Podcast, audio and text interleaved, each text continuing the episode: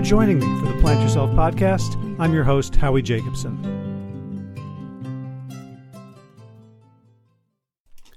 Today I'm talking with a former nun who spent 13 years working around the globe in the order that was founded by Mother Teresa, and she burned out. She was drained, she had nothing to give herself, and so nothing to give the people in her care, and she returned to Holland where she had to reinvent herself in a world that she was completely unprepared for. And in our conversation, we talk about burnout, we talk about self care, and about the work that she does now, which is helping people get back into the workplace after an accident or an injury or a disease. And, and also helping individuals and groups and organizations find the soul in what they do, find the heart and the meaning. So they're not just piling up achievements and accomplishments, but actually doing useful, good things in the world. So I think there's a lot here for everyone, and I don't want to give too much away. So let's get right into it. Without further ado, Saskia Kramer, welcome to the Plant Yourself podcast. Thank you so much, Howie, for having me. It's absolutely my pleasure. Yeah, I was I was wondering because I hadn't I don't think I've heard you speak and so I was really wondering what your accent would be, given what I've read about your biography, about uh, sort of where you were born and where you've moved and lived and all the languages. So uh, is that sort of a, a, yeah. a, a, bit of a Dutch accent I'm hearing?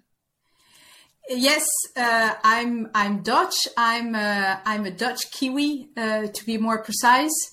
Um, I am born in uh, in New Zealand and um, traveled the world. So my accent may be a little bit Dutch. There should be some American, and now my kids are correcting me uh, to get the Cork accent. oh well, they're all they're all good. I don't I don't hear any uh, New Zealand in there though. no, I guess I was a little bit too. I was still learning how to uh, how to speak, so uh, so that has gone a bit on the background. Gotcha. So I was so interested in your story when I started reading about it in terms of the work you're doing now and the journey and the path it took you to get there. So maybe let's let's start with just what you do now, just to give people a um, a frame of reference for the rest of the conversation. Yeah, so what I do now is um, I am uh, helping leaders to um, to create actually uh, the growth mindset within within their teams or for for themselves, and uh, to see how can they improve their uh, their leadership and be implement uh, a greater emotional intelligence within their team and uh, and for themselves as well. So how do you put the human the human person at the center of of your business of your team. So that is my um, yeah my challenge at the moment to to be able to you know to help those leaders with with all that is coming um, and and requested from them to help them um, take on that next level within within their team and and for themselves. You know, um, there's always. Uh, uh, a next leap and um, without getting into the overwhelm how can you expand and extend uh, what you're really good at um, without getting overwhelmed uh-huh so you know something about overwhelm yes i, I do i gather so maybe this is a good place to segue into your story which um, I guess you know the the uh, call to adventure began at the age of twelve, right? You Yes, correct, that? correct. Um, so at the age of 12, I, uh, my mom got the invitation to, um, to go on a road trip, uh, as I call it, with, uh, with Mother Teresa. She was doing a lot of charity work, um, with the homeless, with the, with the sisters and, um, mother would come and visit. And, um, and so we had the privilege to go on a road trip with, uh, with mother and, I remember sitting in between the two uh, front seats and and looking and just being absorbed by by her quality of presence and uh, and her focus in uh, in her presence. And um, that is what what drew me and what what fascinated me. How can you be have this presence and focus um, yeah to to to the people that are surrounding you and and in in what you're doing. Um, so there my journey started actually to yeah to to see okay what what does it mean to be to be present and to basically to be fully there for the person who is in front of you and really giving them the impression that they are the only one in the world basically. Mm. and, um, and, what was what did you see as the result of that? Like you could watch her watch mother teresa be that way. What was the what was the impact on her world on the people around her that you saw that made you so impressed? Um, i think it was the quality of her presence and the unconditional which was which seemed to be unconditional no matter who who was there, whether it was the poor in the slum or the poor dying on the side of the road or whether it was the, the president. She always had equal, equal presence and, and focus in what she was doing, whether she would be pre- preparing a big synod um, or, or talk on a big synod or prepare her day taking care of the poor. It didn't matter um, her intensity of presence and the way she dealt with a person um, was always always the same. She would give everything. Um, and what what was the impact of that on on the people around her and on the work she was trying to do? Because you're you're now working with leaders. I presume you you see Mother Teresa as kind of a role model of a certain type of leadership. So what did what did she get for all that? Like you know, I could I can I can imagine the poor on the slums being very happy to receive that kind of attention. But I, I mean, I, I, don't know what did it do to rich people, you know, powerful people. Like what what was the effect of on her yeah, world? to be. I think the biggest one was no matter no matter the success you have or haven't, to be touched and to be taken seriously as a person. So to be valued for who you are, um, rather than to be valued for um, what you are doing or what you have achieved uh, achieved in your life. And I think that is one of the big lessons that I learned from her to be able to look at at the person's uh, in itself, in their in their capacity, in their in their ability, but even beyond that, in in in who they are deep down, um, surpassing all the external external elements of what we may qualify as as success or or or not. Mm. And I, I imagine in your in your work in organizations, there's a lot of people who are who are very achievement oriented, who may have lost touch with that deeper sense of themselves because it's so alluring to define ourselves in terms of you know accomplishment in terms of what the what the external world values. Yeah. Yeah. And i think there we are often we are looking uh, we're defining ourselves by what we have accomplished or what we have uh, what we have done or by our failures or what we have not uh, accomplished rather than looking at the at the specific quality of being that is that we are and and and and the people that surround us are. So in that sense everyone each person has something unique to to contribute to offer um, simp- simply by their by their presence. Mm-hmm. gotcha which gives a completely different approach on on looking at um, okay how can we how can we um, look into leadership and how can we look into um, building building a team that is rather uh, person oriented rather than result driven. Mm. So and yet results are important too, yes. right? Like uh, when you look at mother, when I look at Mother Teresa's legacy, you know, she didn't just live in a hut and be nice yeah. to people. Like she exactly moved the world. Yeah. and I think there is there is her power, um, or there was her power. Well, it still continues to to be honest. So it's even a legacy reaching beyond her um, her presence.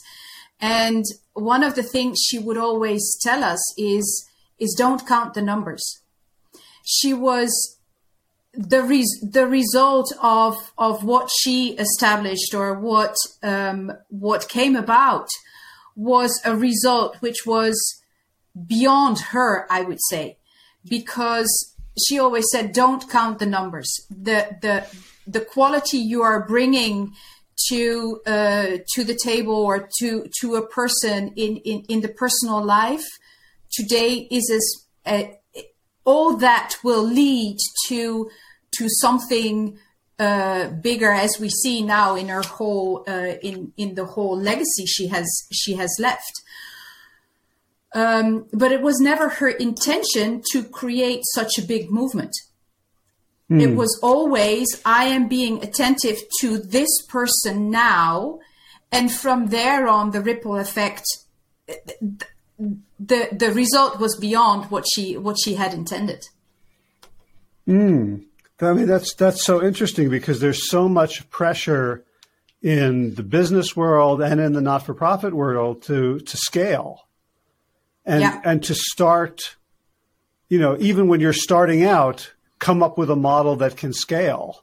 And it it seems like you know it seems like very good advice. And I have friends who are you know entrepreneurs, and they're talking about like make sure you don't end up getting bogged down in something that you're constantly lifting.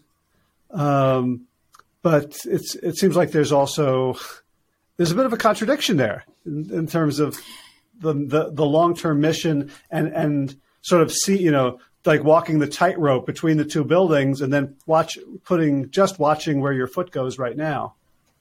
Yeah, and I, and I think that is a I think it's a healthy tension because it allows us to be um, uh, to move from one to the other and to I think as long as we don't forget um, the the sight on on the human uh, on the person as such, um, and we are able to navigate and to see okay, but if we want to um, build something sustainable, who as a person are we invited to become uh, in order to reach that uh, that target or that goal?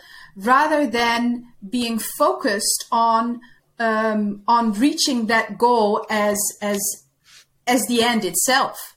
So there you get the, the, the aspect of okay, where is the, where is the growth? You're you're um, looking into into the journey and the growth mindset and the growth journey towards reaching a goal where everyone is is becoming um, becoming better in the end um, with a way greater asset um, where and a greater legacy rather than just looking at um, at reaching the target or reaching the goal.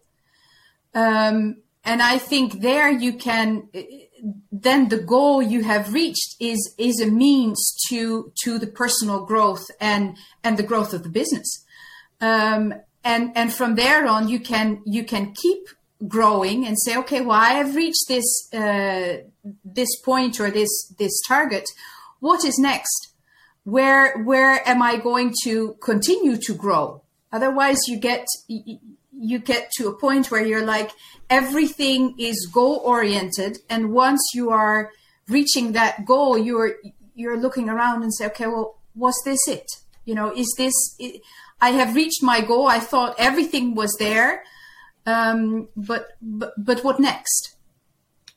So then it may be the dissatisfaction of reaching the goal because the goal is just a means to to to get where we you know it's good it's but it's a means to grow it, and and the journey is it is what is satisfying um not the fact of reaching the goal per se Hmm.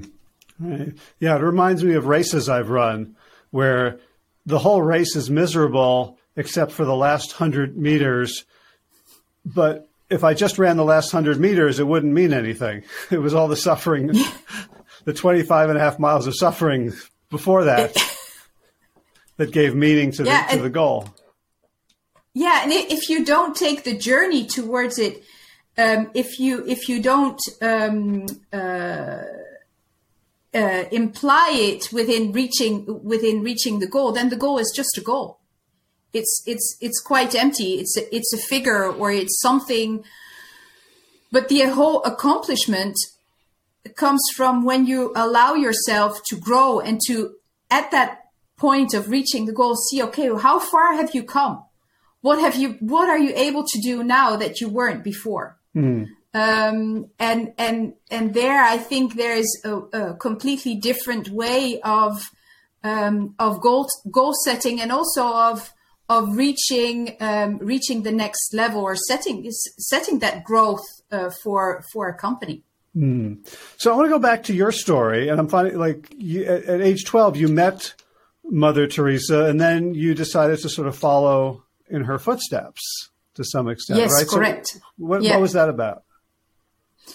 Um, at the age of so at 12 I met her in, in in Holland and at the age of 16 I went to I went to Calcutta and uh, I spent some time in the House of the Dying and the orphanages. And uh, there again, I was I was touched by by the level of of of connection that was able that was possible beyond beyond race beyond uh, language i didn't speak i didn't speak the language and yet there was such an intense intense connection with the people I was taking care of. I, they set me down next to a woman who was dying, which made a huge impact on me in seeing. I was only 16, and they set me there, and I was like, okay, there's nothing I could do than just take her hand and and and sit next to her and and be there. Mm and that made a profound impact on me and and which led me to um, to write a letter to her asking her if I could if I could join her. And she said very wisely she said you wait until you're 18 you finish your school first and then you can come and see if this is something you would like to pursue or would like to join. And so that is what I did. Um, I finished my school and at the age of 18 I left to um, Croatia. Uh, that was in uh, during the uh, former Yugoslavia war, um, and started there my uh, my missionary life. Hmm. What What did your folks think? well, they, I think they saw it coming, and they they realized that you know my desire to do so was you know, it had been growing since since the age of 12. So I think they realized that, you know, there was no point in in in stopping me or or anything. So mm-hmm. they they understood that that was something that I had to uh, had to explore and um, uh-huh. and do. So they let they let me. So were were you like a normal teenager in other ways? Like, you know, like friends and parties and movies and things? Like I'm trying I'm trying to picture like what would it have had to be like for me to have this calling at the same time as just trying to be a kid yeah well i think that very because because i had traveled so much my father was um uh, was working for shell so we had traveled a lot. And um i always felt there was something that i was you know i was i was being part of the group but yet there was something in my experience that didn't match um, the experience of of the other uh, friends around me who had been in their own environment for years and years and had never moved and everything. Um, so for me, there was always, uh, uh, yeah, uh, coming and going between I belong and yet I don't belong. So I was always trying to find my own way. And when I came back from from Calcutta, and I was sharing my experiences with with my classmates and my and my teachers. There, I had a real culture shock in coming back, and I felt that there was such a big gap between what I had experienced and um, where they were standing and what they were what they were living. That that it was just not matching.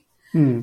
And um, so I always learned there to yet be part of part of the group and and be um, you know do what what a normal teenager would do and yet to feel that difference of the experiences i had i had made uh, or had gone through that there was something that just couldn't couldn't connect. Um, so which at the same time set me free to to really make my choices in the way i thought um, were in my own best interest Mm. Yeah, I'm imagining it must be you know hard to come back from that kind of um, experience and then have your friends worried about like, does he like me? And you know, is this a pimple? yeah. And also, you know, I was I was talking to to one of my uh, my music teachers, and and she said, um, yeah, but you know, if we would have um, the warmth and the sun all day, we would be happy as well because I was really touched by the by the human dignity and the joy within in the midst of all the poverty that I had seen there. And she simply said, you know, it's if we would if it would the sun would be shining every day here, we would be we would have the same joy. And I was like, there was such a misconnect there that I was like, you really don't understand the the poverty that I have seen there. And to make such a remark on it's dependent on whether we are we are having a nice weather or not i felt it was so not connecting and i was like i, I just can't share this experience anywhere because uh-huh. people just don't get it uh-huh so um, yeah. and to see also the essence of what you know what is really what is really necessary in in in life so so you went to croatia and you, yes. you threw yourself into this work, uh, I guess around around the world for many years. Yes, and so I traveled. Uh, I traveled to many uh, many places. I was in. Um, I was in the states as well, in uh, in Illinois and in um, in Texas on the Mexican border, and um, yeah, I did that for uh, for thirteen years where I was in the my last mission was in um, in the Philippines, and um, there I realized that um, I had given so much, and I had been traveling the world, taking care of of other people's needs, uh, and yet I felt that I had I was hitting a wall, and I I was like, okay, but where where am I in this story? Um, where do I come from and where am I going? And how do I, um, if I want to continue this life, where do I get my profound nourishment um, without giving myself completely away? Because I felt completely burned out, drained, and um, uh, yeah, and I had I had given all, but I had nothing left for myself, which may seem mm. Uh, maybe kind of contradictory when you're living in a convent and where you um, where this you know where there's a whole environment and yet it was not something that was that was nourishing me enough to um, uh, yeah to to avoid the overwhelm of uh, of a burnout. Yeah. So when when you were i mean it was 13 years that must have been sort of slowly building this realization. Were there moments where you were just like what's wrong with me because Mother Teresa never complained, and like, did you hold her up as kind of a an avatar of who you should be? well, of course, it was someone I was really looking up to, and she was my she was my role model, and I saw I saw the the the the strength she was going through, and she, I mean, and she had a very balanced balanced life, and I think I never really took into consideration that that there was a huge generational gap between between her and me, and um, that she came from a from a, communist background, and that she was she had that energy of of building and rebuilding, but that was not that was not my background, and and I was just um, I was I was heading into something where my generosity was was I would say ahead of me and and and losing the connection with with who am I and where where am I going? Um, so there was yeah it's true. It, where where was that connection with her? I saw she could she could do whatever and had her structure and and and and, and life and seemed to be um, her energy seemed to be never ending and uh, and i really hit the the the ground in in saying well i i can't do this anymore i need to find a way to to nourish myself in a way that I can I'm able to give. Mm. Uh, and if that stops, then I'm I can't give what I haven't received. Yeah. So there seemed to be a disconnect for me. Did did her organization teach the sisters how to become like her? Like it seems like you know, like I've met people with the, with the kind of presence that you've described. Uh, I met um, a meditation teacher named Sylvia Boorstein, who, you know, I, I spoke to her for three seconds and I was, you know, just em, bathed in like cosmic love. And like, like she had been waiting her whole life to meet me and have these few words. And, you know, from, from reading her work, like this is a really hard lifetime practice of, of meditation, of contemplation, of inner work. And like did you get the sense like here's mother teresa this sort of strange human who's different from everybody else or there's a path that you take to achieve that kind of inner mastery and and that you had the time and space to pursue it yeah well i think uh, uh when you when you look at the at the religious uh, the religious life there's a lot and there's where I, I, I say it seems it seems contradictory to come out of religious life on a burnout. While it's there's such an environment where um, yes, there is there's prayer, there's um, uh, spiritual nourishment, there's there's a community you can rely on. There is so from the outside it may seem as if as if everything is in place to um, to nourish and to to get that connection and to um, only for me there was some kind of disconnect where I was going through the motions and um, but somewhere I didn't connect to um, to something that was that was nourishing me from within. And when I look back, it's now um, 15 years almost that I that I left. The more I I I grow and the more I I, I am on my journey, the more I understand the wisdom of what was there. Mm. Um, um, before I was I was going through the motions and and now it's more something where where I understand oh that is why this was in place or we were doing this or so um, maybe it's linked to uh, to age as well um, or also to um, to the different um, ways of being able to to integrate to integrate the teaching. I mean, it's it's something that takes time to um, uh, to settle and to really make make your own.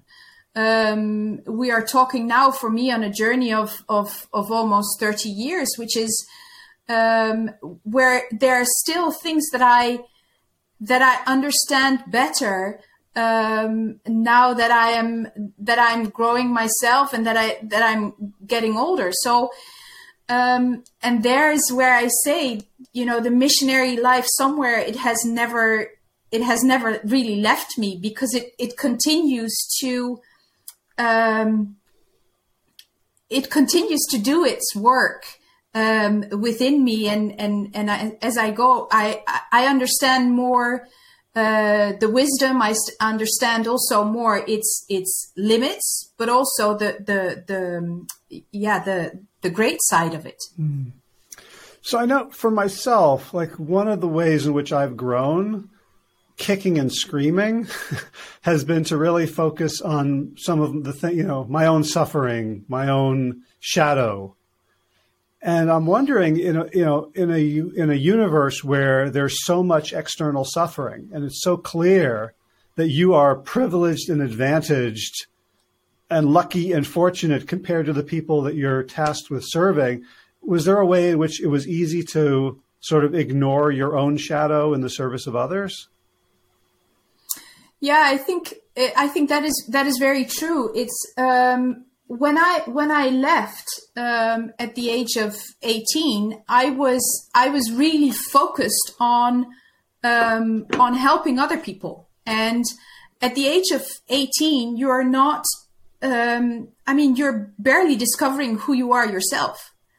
So I sometimes jokingly say I, I lived my life a little bit upside down. Uh, you know, in the sense of everything was first um, to helping others and to helping others um, uh, dis- discover themselves um, before I had even discovered, as as you mentioned, my own shadows, my own my own pains, my own um, parts where I had to work on. The focus was on on helping others.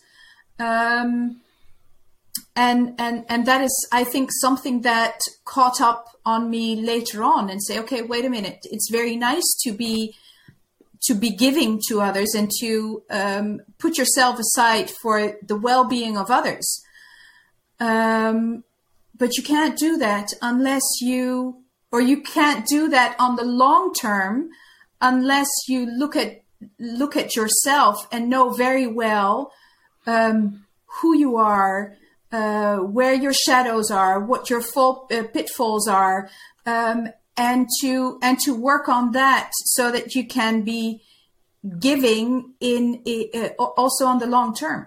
Mm.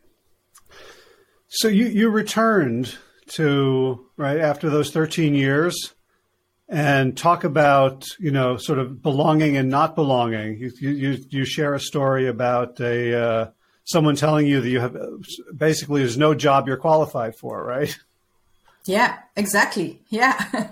because then you you know after after 13 years I was like this is not some this life is for me it's not something that I that I can continue and that you know will allow me to to grow in the way that I felt I needed to grow. And um so I decided to leave uh, to leave the missions. But then there's a whole other aspect that comes, and uh, where you take up. Well, if you if you don't have a community as I had, you need to provide your own your own living and and and everything. So I was trying to to get back into into the working force and to workplace and they just bluntly told me well you know with your background um, I had studied philosophy and theology in the meantime, and they said, "Well, you know, we don't we don't know what what to do with you. There's just no because they couldn't put me somewhere in a box.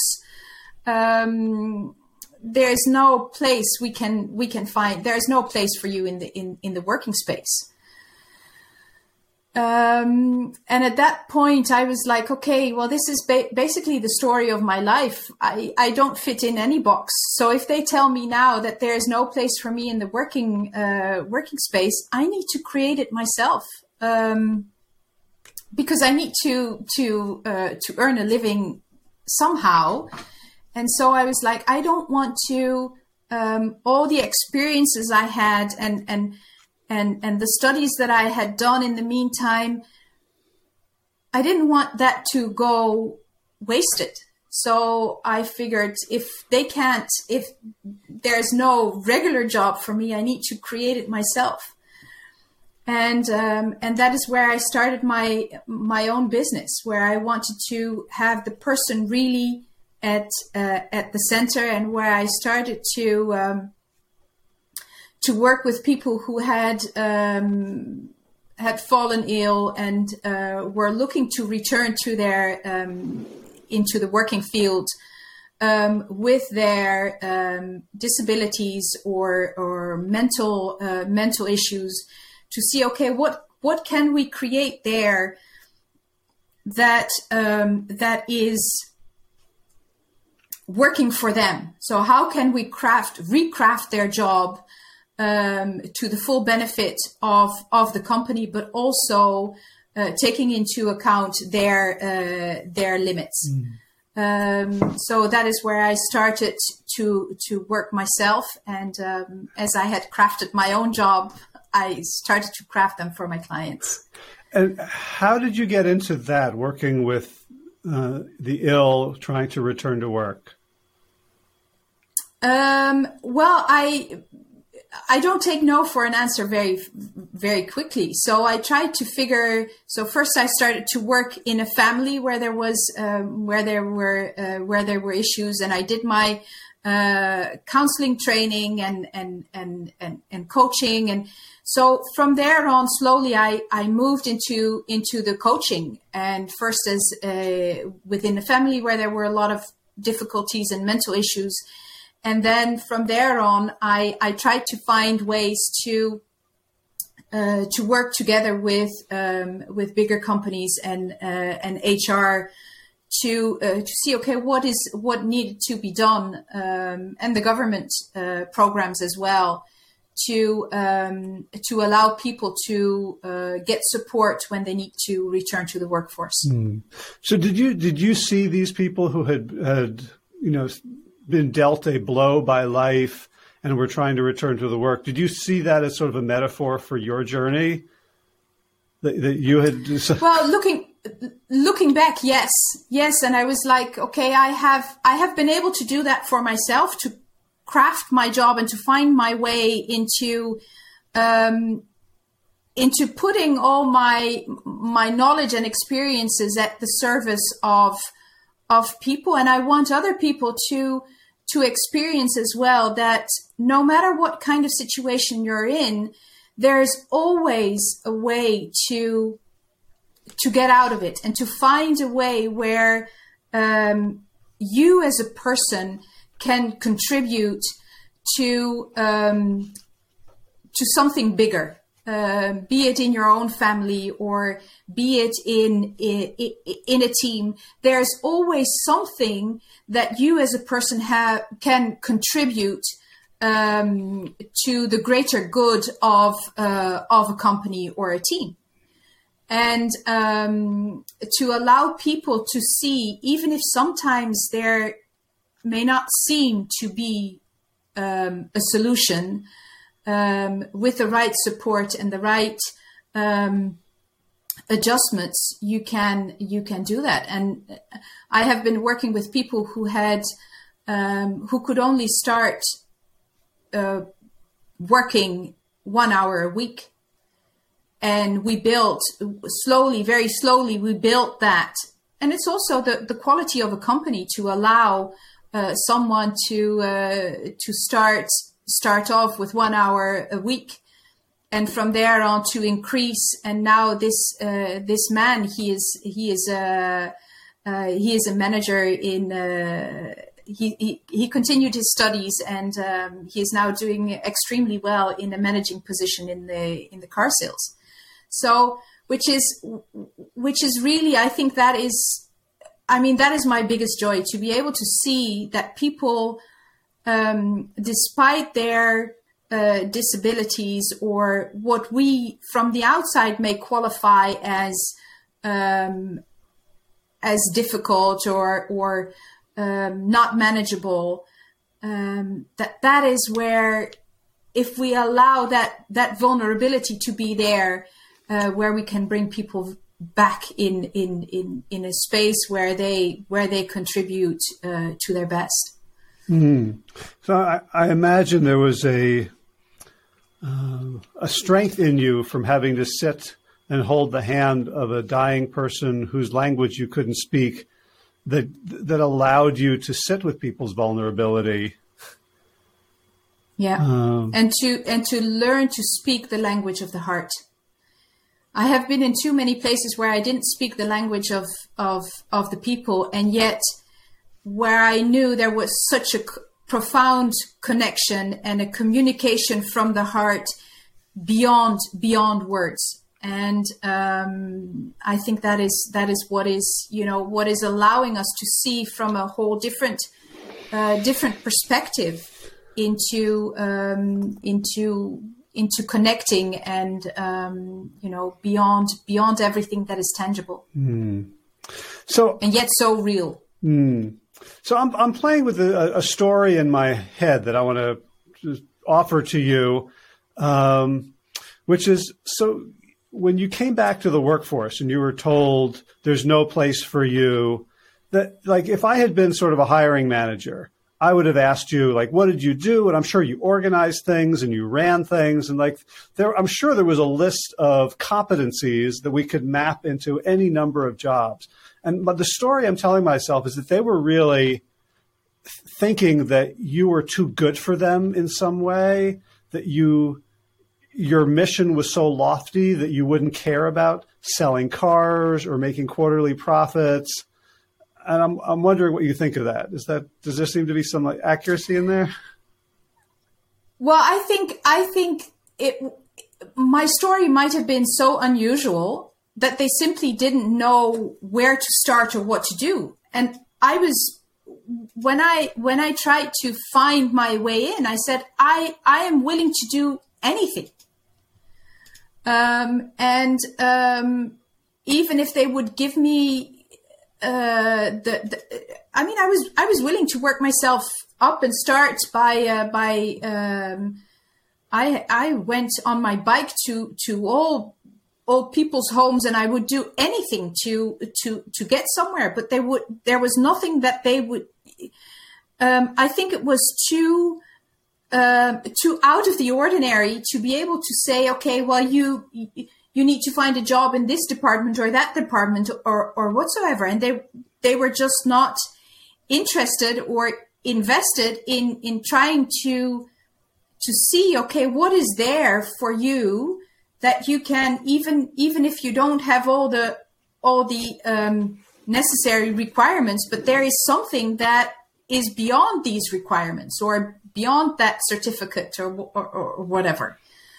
Um, and I think that that was where I touched the difference between being able to really listen to the person and find a solution or or being there with your list and say okay do you tick do you tick all the boxes or do you you know in which box do you belong?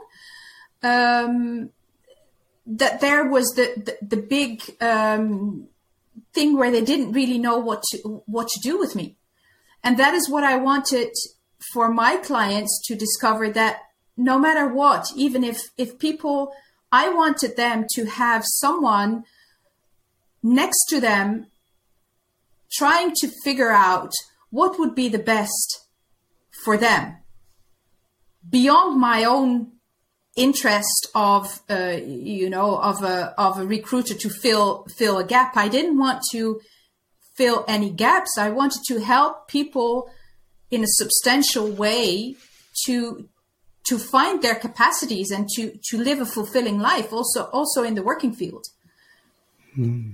And that is from there on that I that is what I want to help leaders discover is that potential of of the human being no matter where they are. If we take the time as leaders and and and if we take the time to really sit next to the person and see okay to look with the eyes of the heart what is there that you can contribute in your own unique way to the team to make the team a team and not only uh, people who are doing a job, what is there that you can contribute in that uh, in, in in the well-being of the uh, of the company?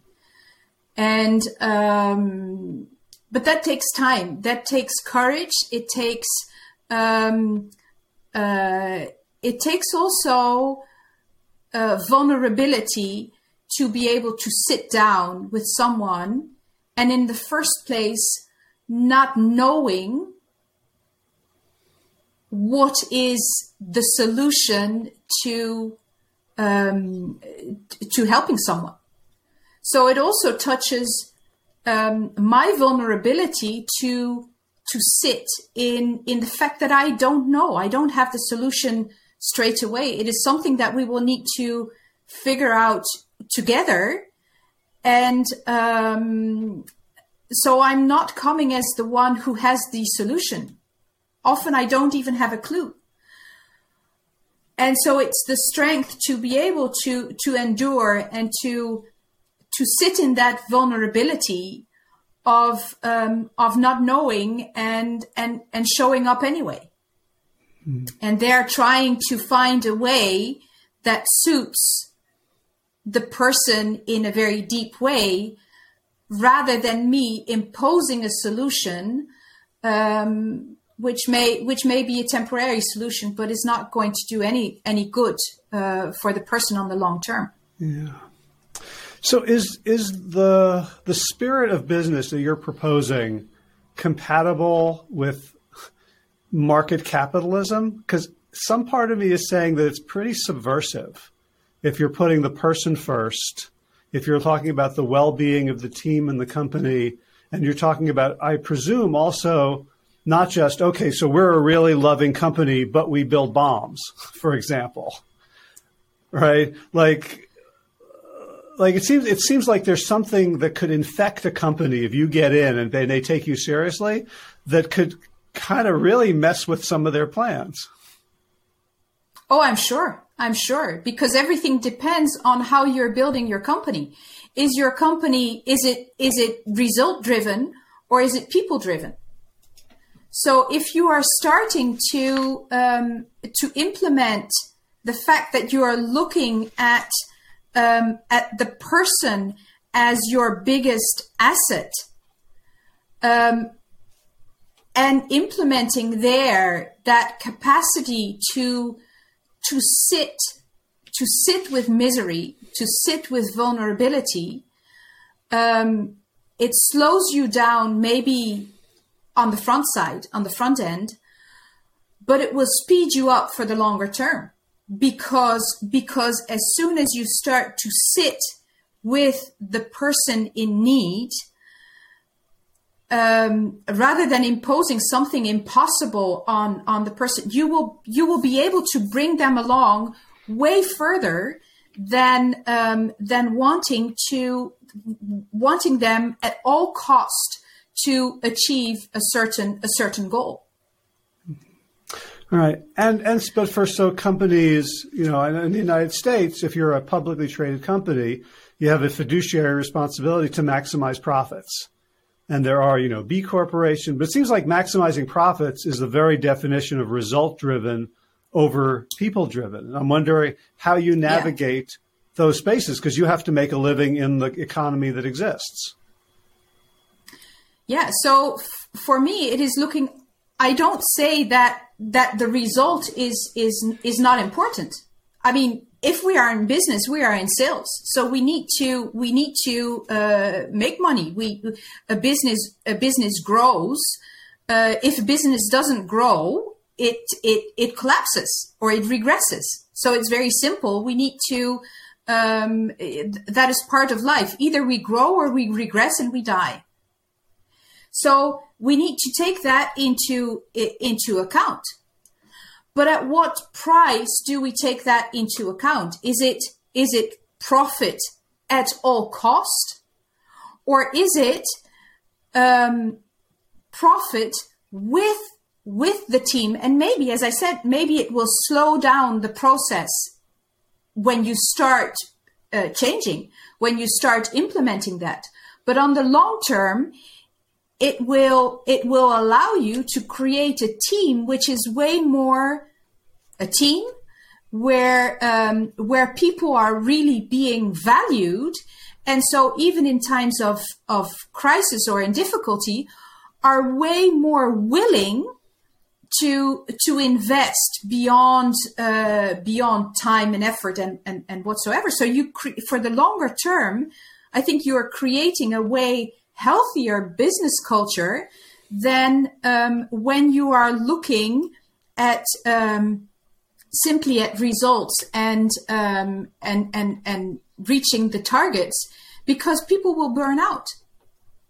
Why is it that so many companies and why why the why the burnout rates have uh, have gone through the roof. And and and the more we and and younger I mean, people are, are burning out at, at way earlier than, um, than 10, 20 years ago. So there, I think there's the real challenge of being able to see, okay, well, if we are only in a company, if we are only result driven without taking into account um, the personal well-being and the personal um, personal development and and and and allowing people to do their jobs from from their own strength if we don't take that into account i mean we're we're burning out everybody mm. on the long term yeah. and i think that is becoming even more accurate for uh, for generations after us mm. yeah my credit card processing company for my business is called gravity payments and i signed up with them after reading an article about the ceo who took like a million dollar pay cut to make sure that all his employees made at least a living wage in Seattle. And, wow. Um, and this was several years ago. And I know he's been tweeting like, what great, there's no great resignation. I, you know, our company has more job applicants. We had a really hard time when the pandemic hit and, and everyone agreed to take a pay cut until we got back on our feet and I was able to repay all of the lost wages, but they were loyal. And yeah. so like, you know, if as long as the economy keeps going up, you can treat people badly and survive. But as soon as soon as there is a glitch, then you kind of reap what you've sown in terms of yeah. human relationships.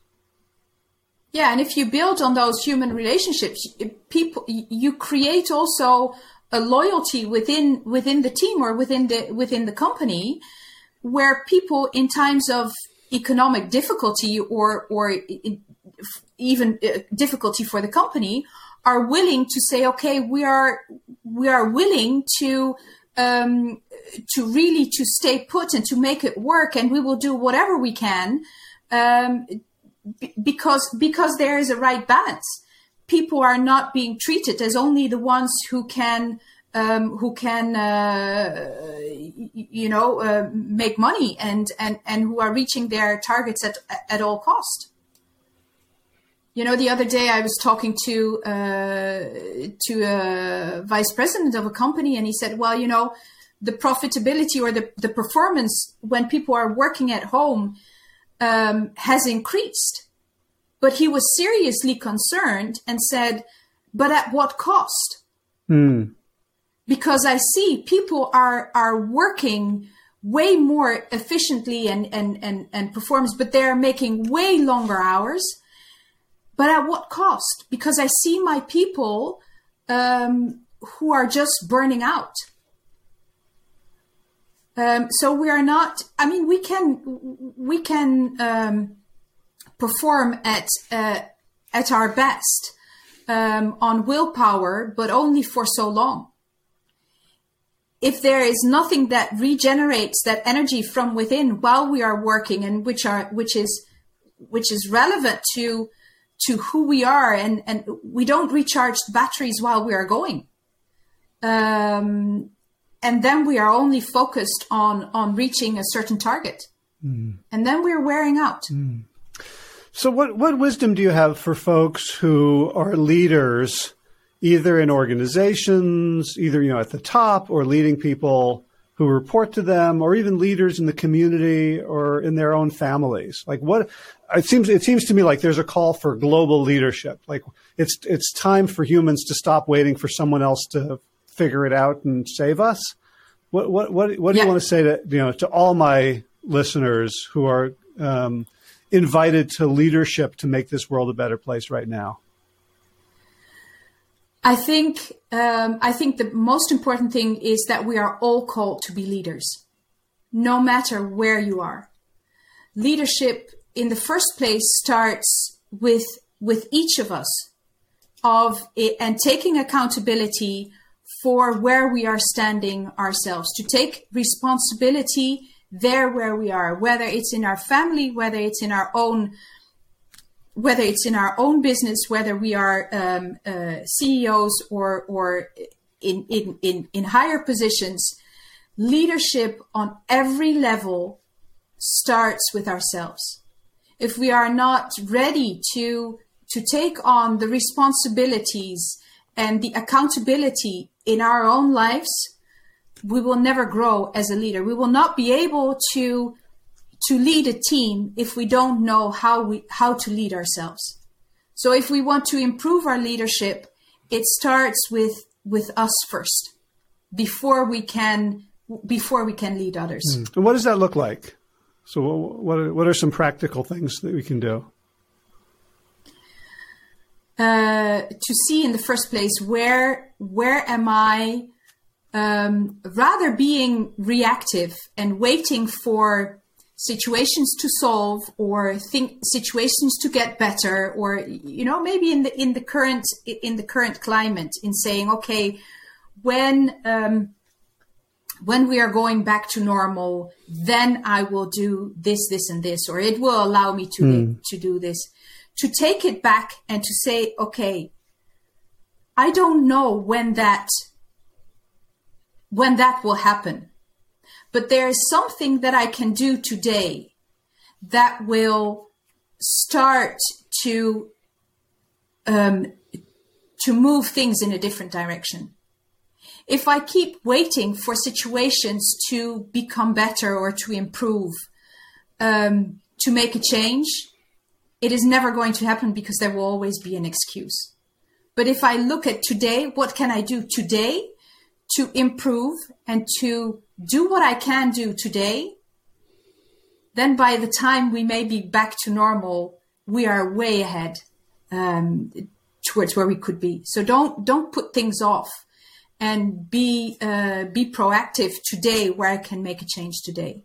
Mm, that's beautiful. That's uh, you know in my in my work with leaders, that's kind of the defining difference between the leaders that the company really values and the ones who you know who get the promotions is that feeling of you know no matter what's going on it's my responsibility to deal with it yeah and it's never it's never as long as we keep putting the fault to uh, or the excuses to situations or other people you know if he will be gone then i will or if this situation is solved then i will. No it's never good because there will always be another reason why not to do. Mm-hmm. Make the change today because there is there is where you're in power there is where you where you can lead from a place of of of well-being and uh, of of responsibility yeah and i guess it's also the question of you know what are what are my expectations and that you know coming back to to mother teresa i'm not sure that that her her intention was to end poverty right? Or to solve poverty. No. Right? I mean, can you say more no. about that? She was always looking at what she could do today. And if today that meant to pick up um, the person dying in the street and to give him food, that was her, that was what she could do today. She was not going to solve the problem of poverty, but she could make a difference um, for the people she would meet on uh, on the day in the on the, in the here and now. It was not some idealistic um, uh, idea or or she wanted she wanted to do. She wanted to make a difference in the in the direct environment and in the in the people with the people that she met then and there um, without postponing and say, okay, well, I need to go to the government to take care of this uh, this person in need here. No, she was able to say, okay, there's a person who needs my help right now. It does. It will change his life if I take care of him right now, and if I give him something to eat right now it doesn't serve him at all if I go to a constitution or a, a, council or whatsoever trying to solve the problem at large or in a, in, in a larger way.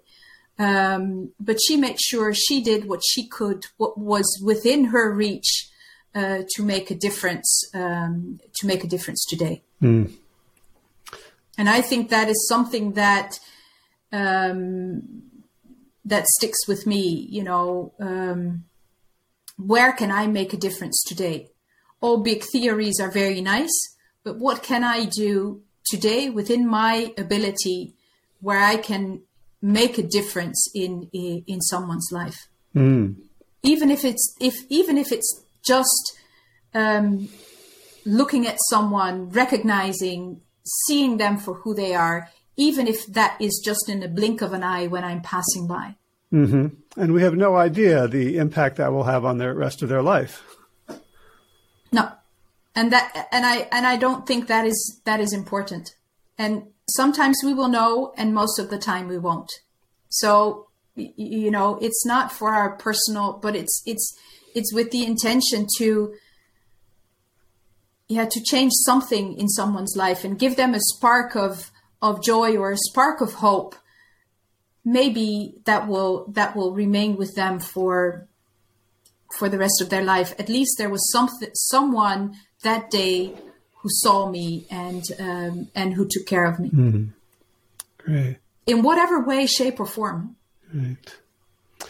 So we're at the uh, end of the hour. If people want to find out more about you and follow your work, where can they do so? Uh, they can follow me through uh, on my website saskia.ie um, or otherwise follow me on uh, on Instagram or LinkedIn uh, through Saskia Kremer and Kremer with a K. Okay, and it's K R E M E R. And I'll include links to both of those in the show notes. Yeah. Great. Okay. Wonderful. So Saskia Kremer, it was so lovely to hear your story and to to get to know you a little bit and to to uncover some of the heart and soul um, behind the the person I've been reading about for quite a while now. Yeah. Thank you so much for having me. It was absolutely my pleasure, and um, thank you for setting this up and to uh, to spread the word like this because it's so important for people to to discover the world and to to see that there's more. Yep, yep, and it's such a such a joy and an honor to be able to uh, to be a conduit for uh, for wisdom like yours to get out into the world. So thank thank you so much for everything you do and for taking the time today. All right, that's a wrap. If you'd like to see the links in the show notes, you can find them at plantyourself.com slash 502. Boy, we're coming up on episode 1000. Wonder what I'm going to do for that one. Anyway, um, movement news. I went for a six mile run this morning. Well, six mile run in that it was an average of 12 minutes and 12 seconds per mile. So there was a fair amount of walking. I kind of, you know, jogged a quarter mile and walked for a little bit, trying to get my energy back up. I played Ultimate on Saturday, or on Sunday rather. Saturday, the weather wasn't so good. And I've never been so gassed in all my life. After just a couple of points, I was bent over disoriented. People were asking me if I'm all right, and you know, we're it's a pretty self-absorbed game, so we don't really notice that in uh, in others unless it's really apparent. And after an hour and a half of kind of really wondering what had happened to my fitness, I remembered that I had donated blood the day before, um, just about 22 hours earlier, and uh, my uh, some of the people on the field are medical doctors who explained to me that there's something about blood carrying oxygen and not having enough that could explain my terrible um, performance that day. So that's to say, yesterday I took the day off, and this morning I got up and did this um, longish run jog. Um, also got back into um, some kettlebell stuff. I did six rounds of pretty lightweight uh, clean and press, uh, which if you do kettlebells, you will know what that is. And if you don't, it doesn't really matter. And honestly, I've gained a little bit of weight, you know, through um, the, the, the injury and then just being cold and wintry. And I think that's fine. I think going up a few pounds in the winter is probably a natural, normal human thing. But in two weeks, I am leading a workshop, the first sort of business thing I've done in years, and I only have um, one pair of travel pants that I really, really like. And they don't have a stretch waist. So I've committed to losing about five to seven pounds between now and then just so I can wear those pants and don't have to go buy new ones. So if you're looking for a big why, there's mine. So it reminds me a little bit about the beginning, uh, the trigger of Josh's, Josh LaJaunie's weight loss journey was wanting to be able to tuck in his shirt at graduation. so um, if you if you think we're uh, you know on a different sort of spiritual level, we're not. Um, garden news planted some blueberry bushes. Um, there was a big sale down at Chatham uh, Country, Country Farm and Home down in Pittsboro. They had what are called bare root plants, which means they're tiny. They have bare roots. They don't come in big root balls or pots or other containers, and it means you got to get them into the ground quick. So we had a thaw and put some blueberries in the ground. You know, one of the best things about the house where we live is the blueberry bushes. And I was thinking, like, even if like the house burned down, we could build a new, God forbid, we could build a new house in you know six months, and you know it's like probably insured. um, you know, wh- whatever. Like, but if the blueberries, something happened to the blueberry, like the blueberries, they we we moved in and we had blueberries every spring summer. We get blueberries, and like that's the best part of this whole property.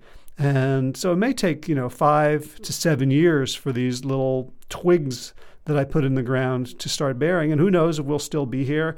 Um, you know, they might go for 10, 15, 20 years, and who knows what will happen in that time. But the thought of planting perennials that provide delicious food fills me with such joy. So every year I want to put, you know, sort of six to 10 new bushes in the ground. And whoever ends up living here you know, we'll we'll get the benefit of that. Um, I think that's about all I want to talk about today. So let's go into thanks. All right, time for thanks. Thanks to Will Ridenour for allowing me to use his beautiful song Sabali Dawn, The Dance of Peace. You can find more of Will's music at his website, willridenour.com. And of course, thanks to all of you Plant Yourself podcast patrons. Kim Harrison, Lynn McClellan, Brittany Porter, Dominic Maurer, Barbara Whitney, Tammy Black, Amy Good, Amanda Hatherley, Mary Jane Wheeler, Ellen Kennelly, Melissa Cobb, Rachel Behrens, Tina Scharf, Tina Ahern, Jen Filkinovsky, David Bizek, The Mysterious Michelle X, Elsbeth Feldman, Leah Stoller, Alan Christensen, Colleen Peck, Michelle Landry, Josina, Sarah Durkis, Kelly Cameron, Janet Selby, Claire Adams, Tom Franzek, Jeanette Bennett, Gila Sert, David Donahue, Blair Cyber, Dorona Vizov, Gio and Carolyn Argentati, Jody Friesner, Misha Rosen, Michael Warbeck, Aviva Lael, Alicia Lemus, Val Linneman, Nick Harper, Bandana Charlie, Molly Levine, The Inscrutable Harry R., Susan Laverty, The Panda Vegan, Craig Kovic, Adam Scharf, Karen Burry, Heather Morgan, Nigel Davies, Marion Blum, Teresa Koppel, Julian Watkins, Breed O'Connell, Sharon Hirschman, Linda Ayat, Holm Hedegaard, Isa Tuzinwa, Connie Hainline, Aaron Greer, Alicia Davis, Heather O'Connor, Carolyn Jensen, Sherry Lakoski of Plant Power for Health, Karen Smith, Scott Marani, Karen and Joe Crabtree, Kirby Burton, Teresa Carell, Kevin McCauley, Elizabeth Rothschild, Ann Jesse, Cheryl Dwyer, Jenny Hazelton, Peter W. Evans,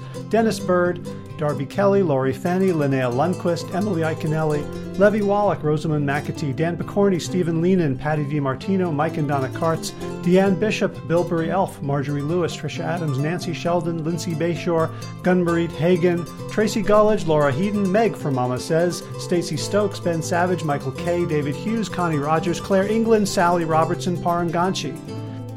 Amy Daly, Brian Tourville, Mark Jeffrey Johnson, Josie Dempsey, Karen Schmidt, Pamela Hayden, Emily Perryman, Allison Corbett, Richard Stone, Lauren Vaught of Edible Musings, Aaron Hasty, Sean Owen, Sagar Naik, Erica Piedra, Danielle Roberts, Michael Lushton, Sarah Johnson, Catherine Floyd, for your generous support of the podcast. That's it for now. As always, be well, my friends.